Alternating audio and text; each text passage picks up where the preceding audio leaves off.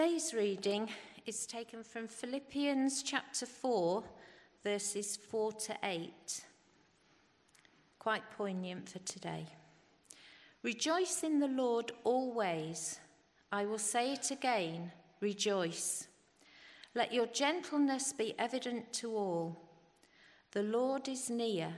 Do not be anxious about anything, but in everything, by prayer and petition, with thanksgiving, present your requests to God. And the peace of God, which transcends all understanding, will guard your hearts and your minds in Jesus Christ. Finally, brothers, whatever is true, whatever is noble, whatever is right, whatever is pure, whatever is lovely, whatever is admirable, if everything is excellent or praiseworthy, think about such things. Good morning. Uh, do keep that passage open if you have it in front of you in the Bible. We'll be returning to it quite a lot during this morning. Let me start with the, uh, story, well, the start of one. Uh, October 2001, and Ellie and I are driving up to Lincolnshire to see Ellie's mum.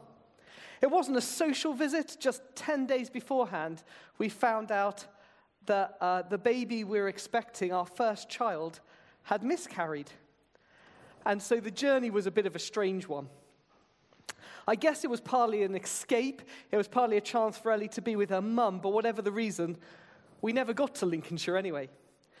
Just outside Bristol in rush hour, as a Christian, I'm driving at 69.999 miles an hour um, in the outside lane of the motorway when the car inside us in the middle lane signals and starts to pull out. And I remember Ellie pointing it out to me and thinking my wife doesn't normally instruct me in the ways of driving.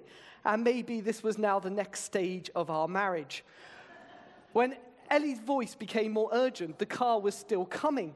And I remember slamming on my brakes and then the front of our car hitting the back of the car that pulled out, and then the back of our car hitting the central reservation. And then we went into a skid. Now, I count myself both as a good driver and a committed Christian. So I think I had two options here. Uh, uh, one of them was accelerating out of the skid, James Bond style, or the other was praying fervently to the God I believed in. Um, I chose a third option. With my foot flat on the brake and the car going into the spin, I gripped hold of the steering wheel and shouted, We're going to die. We're going to die. We're going to die.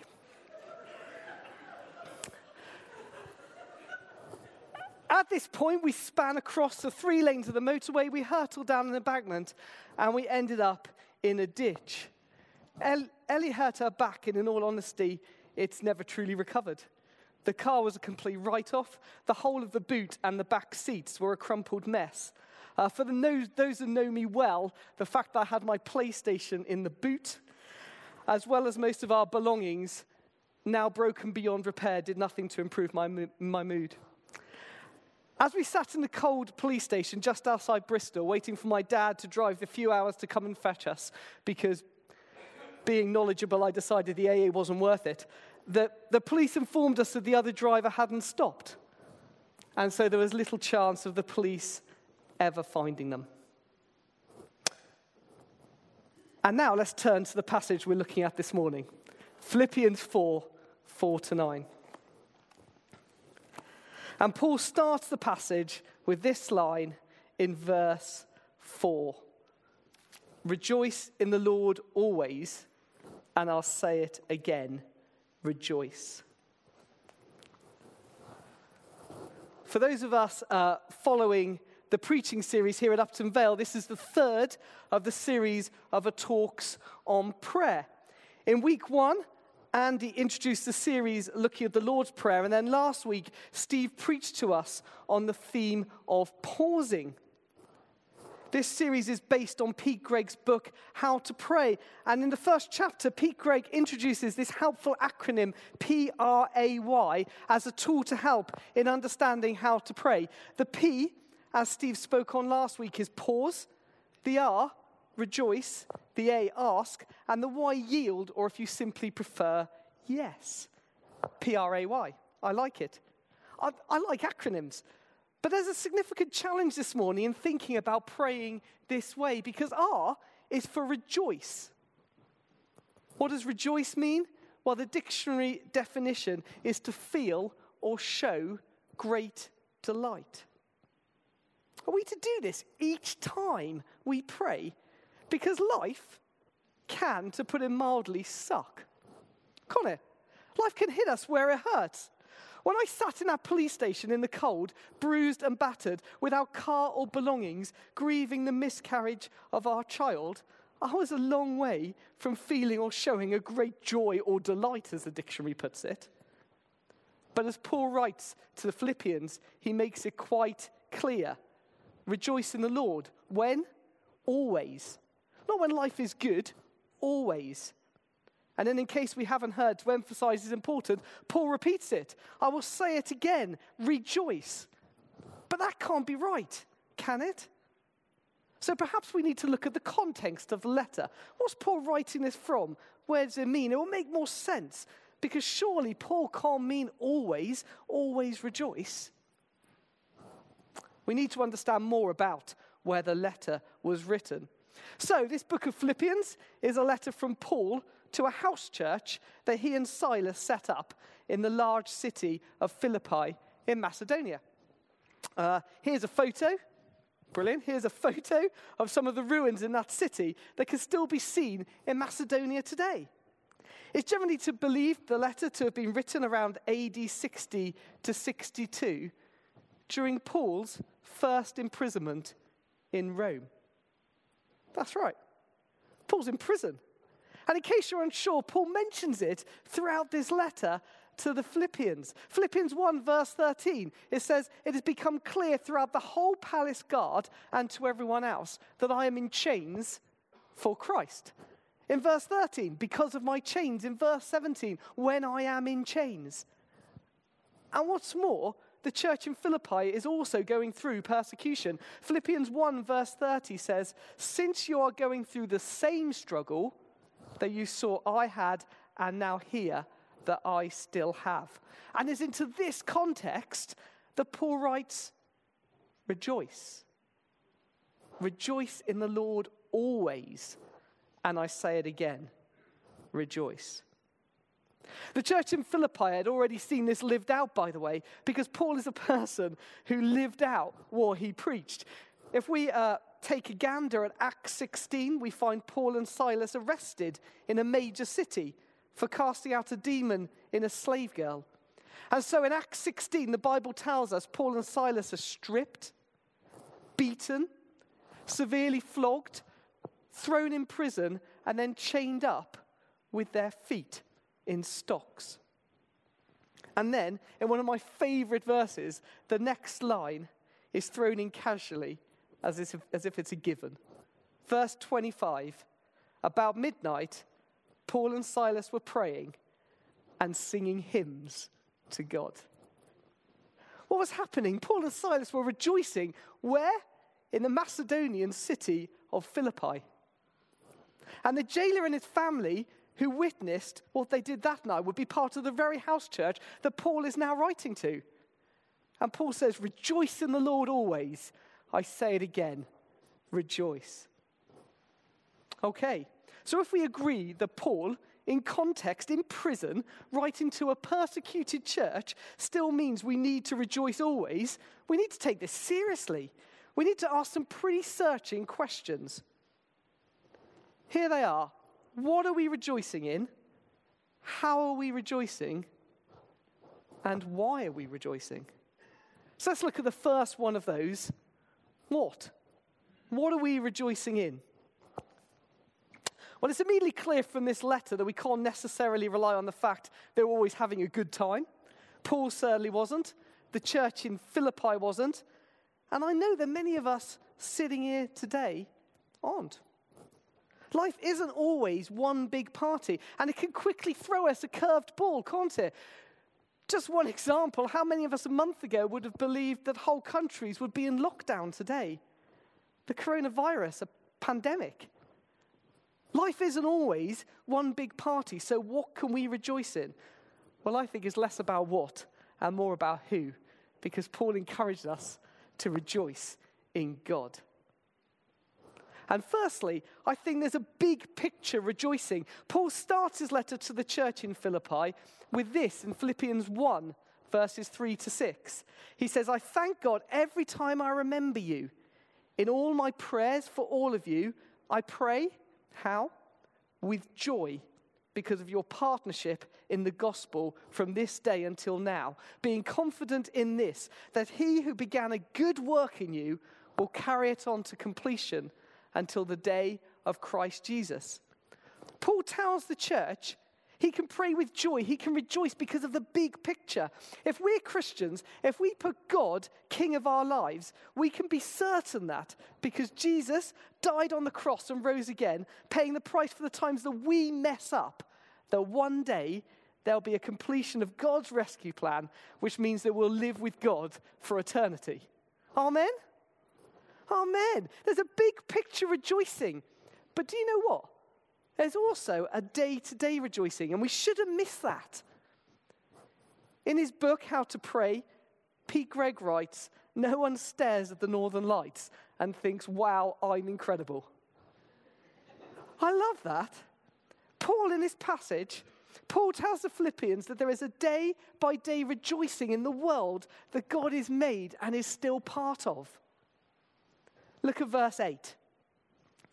Verse 8 says, Finally, my brothers, whatever is true, whatever is notable, whatever is pure, whatever is lovely, whatever is admirable, if anything is excellent or praiseworthy, think about such things.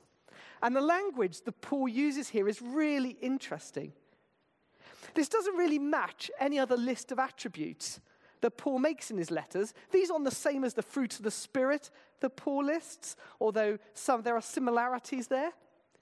In fact, the Greek word translated here as lovely is not found anywhere else in the Bible at all. It's not a religious term, it's a world term.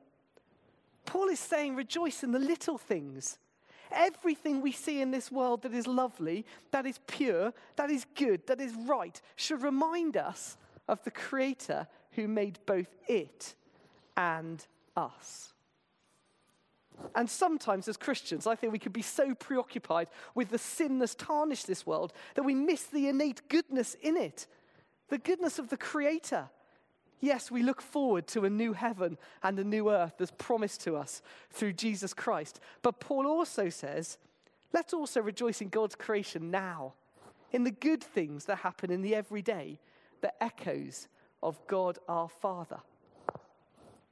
So, if that's the what, then what about the how?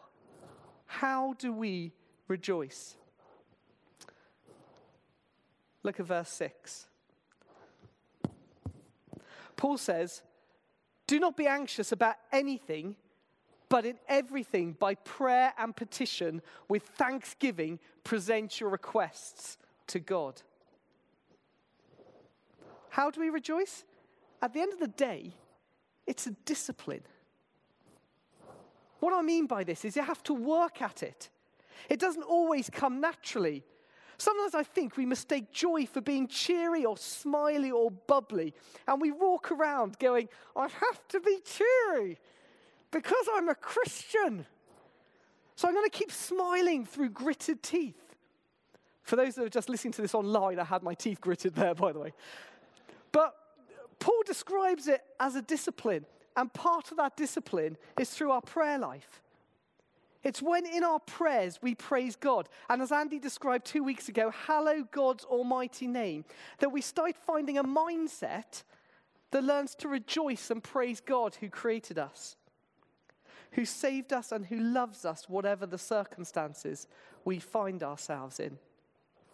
The French philosopher Merleau Ponty describes the discipline under the analogy of sleep.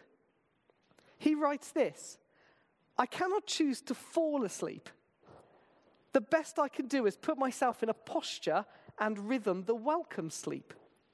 I lie down in my bed on my left hand side with my knees drawn up. I call up the visitation of sleep by imitating the breathing and posturing of the sleeper. And there is a moment when sleep comes, setting on this imitation of itself, that that I have been offering it. And just in the same way as we can't force ourselves to sleep, but we can create an atmosphere for sleep to come, we cannot force ourselves to be joyful. What we can do is praise God and rejoice in our prayers even when it's hard. Derek Burnside, a great pastor from my last church, described, once described how he worked on this very discipline. He talked about one of those awful days we've all had them when everything goes wrong. And so, for reasons out of his control, he found himself rushing already late for a meeting that he needed to be at. And whilst he was parking his car in a hurry in a multi story car park, he drove into a pillar. And Derek said he sat in his car and closed his eyes and fought for the words to praise and worship God. And finally, he said, I praise you, God, that I just hit a pillar and not a person. I praise your holy name, it's only a piece of metal that's got damaged. Now, I'm trying not to quote too much from Pete Greig's book because I'd love you to read it yourself. It's brilliant. But Pete puts this in such a beautiful way. He says this it's an act of will. Instead of waiting to worship until I feel like it, I begin to thank God for all the evidence of His love in my life until my feelings fall into line with the facts. He's not saying the facts aren't there, by the way. He's not saying that God doesn't bless us in our lives. He says sometimes that our feelings have to fall in line with our facts. Do you see the alignment here with the way the Merleau-Ponty describes sleep? It's a discipline. Sometimes it won't happen naturally and we have to work at it. Sometimes it will be natural in the same way that when we're shattered, we can sleep anywhere, can't we? I took my wife to the cinema on Saturday and I actually fell asleep. Sometimes we'll be full of joy already. The words of praise will just flow. And sometimes we have to work on it. But each day, with thanksgiving, we offer prayers to God. So we have looked at who we rejoice in, we've looked at how we rejoice. And so finally, let's look at why. Why does Paul think it's so important to remind the church in Philippi more than once to rejoice? Don't get excited, they're on the third point because there's a subsection here. I think Paul highlights three reasons in his passage, and it's these. Number one, it's healthy. Number two, it's holy. And number three, it's hopeful. Firstly, it's healthy. It's an amazing coincidence, you might have spotted this, that all God's instructions in the Bible for living our lives turn out to be good for us. Look at verse 6 and 7 in the passage. Do not be anxious about anything, but in everything, by prayer and petition, with thanksgiving, present your requests to God. And here it is the peace of God, which transcends all understanding, will guard your hearts and minds in Christ Jesus. Hey, don't get me wrong. When we come on our knees in prayer and we worship God who transcends, it's much bigger than all our understanding. It really isn't about us. It's not about us. It's all about God. But God is also our Heavenly Father who loves to give us good gifts. And so, through our worship of Him, He also chooses to bless us. Paul says it's through our very act of worship, rejoicing in what God has done and is in doing in our lives, that we're blessed with peace. It's in the act of recognizing God at work in our lives, in our world, and praising for Him, for Him for it, that releases the weight of burden from our own shoulders. Don't be anxious about anything, Paul says, because God's got it. And so as this discipline of praising God always, whatever the circumstances, plays out in our rejoicing, we also start seeing God at work everywhere. And the peace of God, even when we don't understand Him, even when we don't get why something is happening, the peace of God will, verse 7, guard our hearts and minds in Christ Jesus. Do we want to have the peace of God this morning? Well, Paul says, in everything we do, in prayer, let's rejoice with thanksgiving. And through that, we begin to get the glimpse of an Almighty Father who loves us and is working in our lives and through our lives. Why should we rejoice? It's healthy. And secondly, it's holy. What do I mean by holy? Well, the definition of holy in this context is being set apart. In Philippians, earlier in the letter, Paul encourages the church in Philippi to shine out like stars, to be set apart as different from the world. Why? Because people get a glimpse of who God is through God's people. Be holy. And our act of rejoicing in prayer, that act is an act of holiness. It sets us apart from the world. Look at the language Paul uses in Philippians 4, verse 7. And the peace of God, who transcends all understanding, will guard, guard your hearts and minds in Christ Jesus. The word for guard here is a military term. The Greek word literally means to guard like a sentry on duty. Paul uses it, for example, in 2 Corinthians 11 verse 32, when he talks about the king of Damascus arresting him and physically guarding him from escaping. The peace of God, which transcends, is bigger than all we can understand, will guard our hearts and minds in Christ Jesus. Um, Andy spoke in week one about the fact that lots of people pray. In fact, more people pray than would even admit to believing in God. So, what sets us apart as Christians? Those that have made Jesus king of their life. What makes our prayer life holy? Jesus had a lot to say about how we live our lives differently as Christians. He said, Don't just love the people who love you, everybody does that. No. Love your enemies.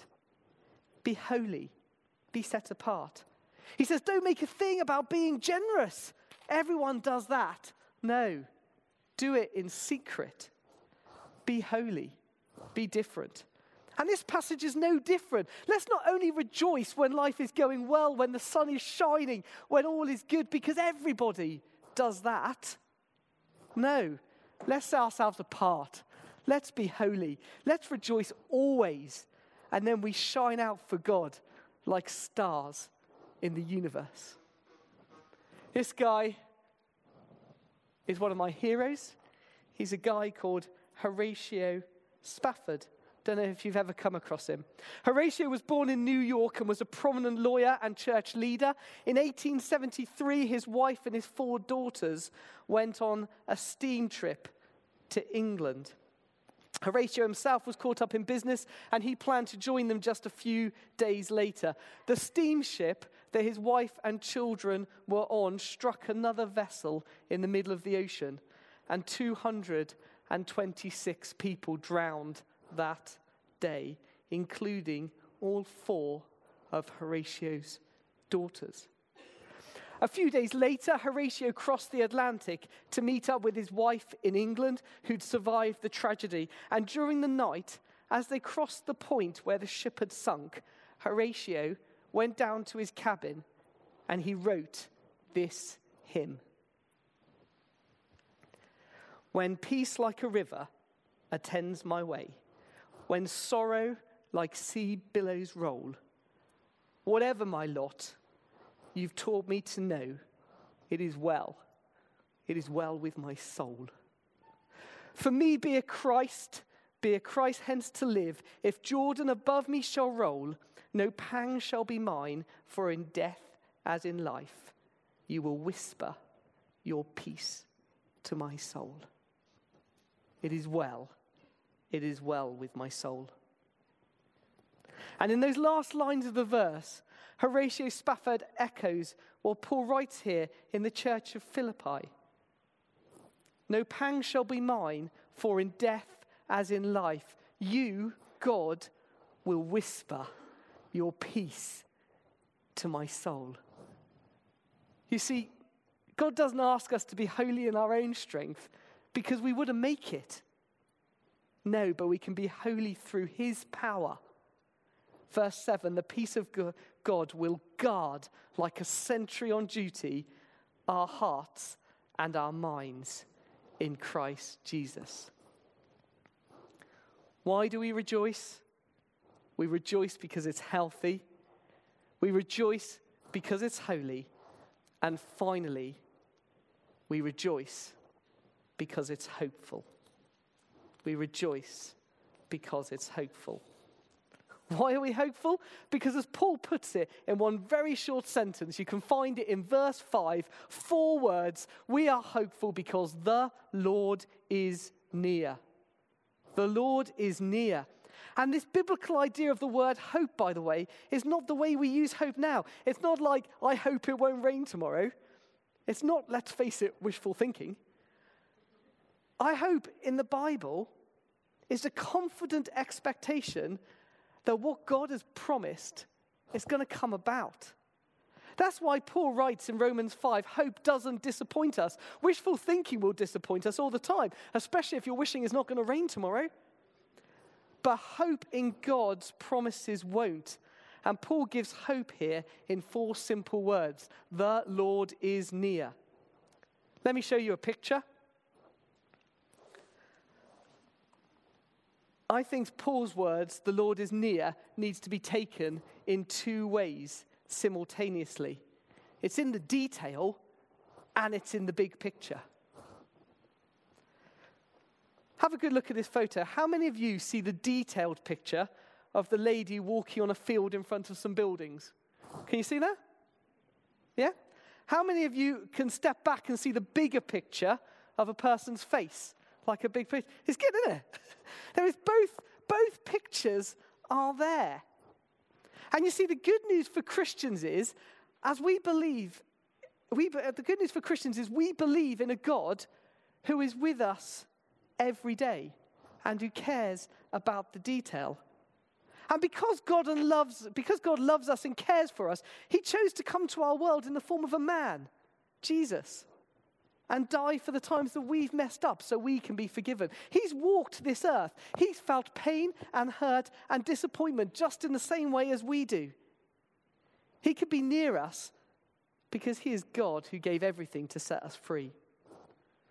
So, as we see in verse 6, in everything, by prayer and petition with thanksgiving, present your requests to God because God hears us and is with us in the detail.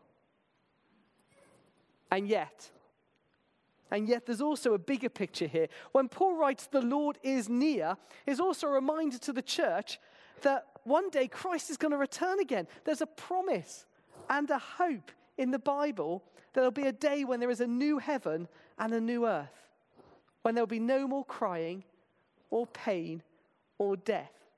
What we live out now as we rejoice and worship every day in prayer as a spiritual discipline is an echo of a future reality.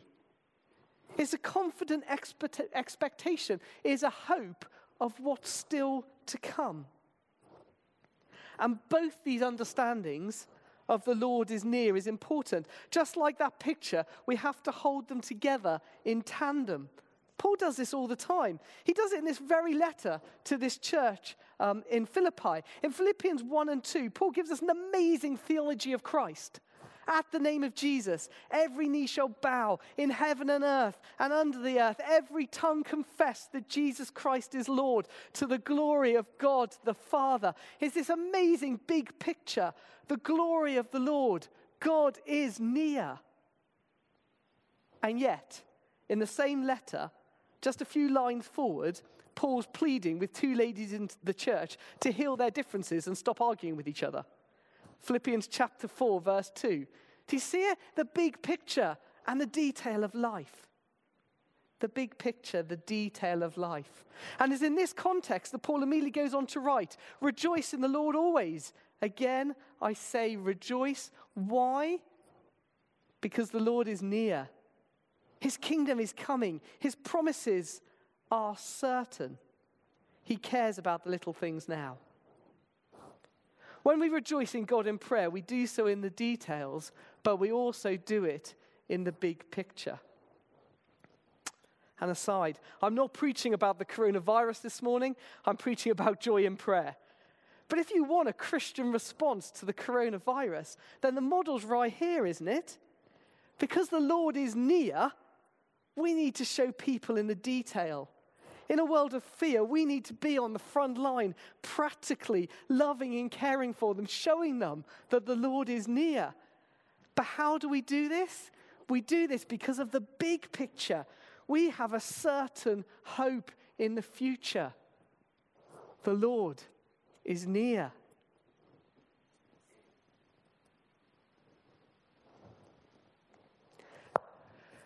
Can you remember the story we started with? Well, the fact is, I left out the big picture part. So let me remind, rewind a little bit and fill it in. You see, as we span across the three lanes of the motorway in rush hour, me clutching the steering wheel and screaming, We're going to die, we managed to miss every single other car on that motorway in rush hour just outside Bristol. Along that motorway stretch, and we've driven it a lot of times since, there is a tiny stretch where there are no railings on the hard shoulder. Any other place that we cleared off the road, we'd have hit those railings and bounced right back into the main traffic. But we didn't. Instead, our little Peugeot slipped through the gap and safely down the bank. When we climbed out of the car and onto the road, a family of four had witnessed the whole thing. Miraculously, they'd been braking as we span past them. And the dad came towards us as we climbed up the bank and checked if we were okay. And then he looked around in concern. What about the other one? he asked. What other one? I said. There's just two of us. No, he replied. I saw another person.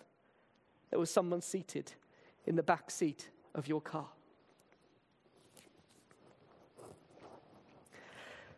Did God send an angel to me and Ellie that morning? I don't know. But I do know this that Ellie and I woke the next day in Exeter. Uh, we had a late night drive home with my dad. We had really achy bodies, and to be honest with you, we still had really aching hearts. But something had changed probably for the first time in my life, I had a hope that God had a plan for me. I might not always understand it, it might not be the plan that I want, and life is still going to sometimes suck. But I had a hope. And Ellie and I were able to rejoice and praise God in our prayers. I remember it so well. Now, I realized that I was truly blessed that day. That God, is an infinite grace, allowed Ellie and I to see something of his plan for our lives. And in the mess of life, that isn't always clear. But when Paul says rejoice, and again I say rejoice, there's something in our prayers of praise that bring hope. It brings hope to us as we pray that God is near through the good times and the bad. It brings hope to a broken world. There is something about the church rejoicing that proclaims God's kingdom is coming to our broken world now in the present. And it brings an ultimate hope too the confident expectation for those that have chosen Christ as their king that one day there'll be no more crying and no more mourning and no more pain and no more death. Let's praise our God right now in prayer, and then following that, the band will come and lead us in worship. Our Father, we praise your holy name. We thank you that you provide hope, hope right now for our world, but also hope for the future. We thank you that we can rejoice in you whatever life throws at us. We praise you that you want to guard each of our hearts with a peace beyond our understanding. Hallowed be your name. Amen.